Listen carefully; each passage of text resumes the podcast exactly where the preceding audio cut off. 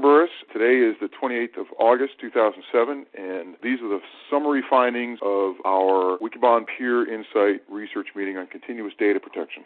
Continuous data protection, otherwise known as CDP, is a member of the family of technologies dedicated to improving the overall recoverability of data processing resources. However, CDP does offer an interesting departure that makes it especially attractive as we move into a more user driven virtualized application world. Historically, data recovery and protection technologies emphasize the need to recover from machine failures. The reason for this were simple. Technology had, in the early years, could be skittish and behave unpredictably. As a consequence, most of the data protection and recovery technologies were designed and operated to protect an organization from large server, storage subsystem, storage device, or other machine level problems. However, even as organizations were implementing significant backup, restore, and recovery technologies, there is a recognition that the main source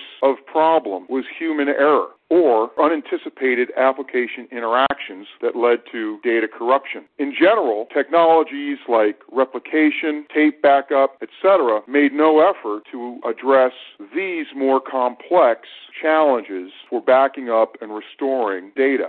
CDP is an important initial foray into the world of protecting organizations from information loss that occurs as a consequence of real user error or unanticipated application interactions. Effectively, CDP creates a running log of writes at a storage level, tagging each of these disk events with a timestamp to improve the granularity of recovery objective goals down to milliseconds. Consequently, in circumstances where a user performs an error, such as an exchange user inadvertently deleting a critical email or a software developer inadvertently changing a critical development subsystem under test, it is possible to recover just that data at just that point prior to the execution of the write. In today's world, where application value is increasingly being tied to the system's ability to support highly complex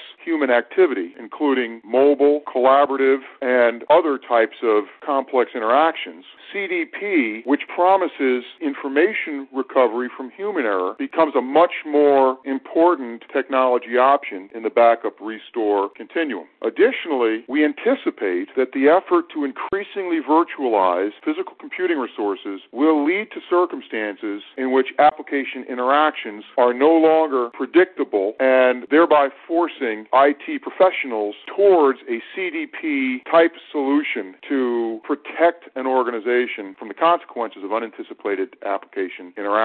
The benefits of CDP, therefore, can be high. However, the costs also can be significant. A colon for a modest size exchange application, it's not hard to envision $100,000 being spent out of pocket and perhaps as much as $40,000 per year maintenance having to be assumed by the business. Having said that, CDP emerges as a critically important new member of the overall backup and restore continuum that requires immediate attention from IT organizations in which the effort to protect information has become paramount due to business needs. Action item. CDP is a backup and restore technology. However, it must not be considered solely in the context of traditional backup and restore technologies, but should rather be regarded in terms of the need to protect the business from human error and complex application interactions.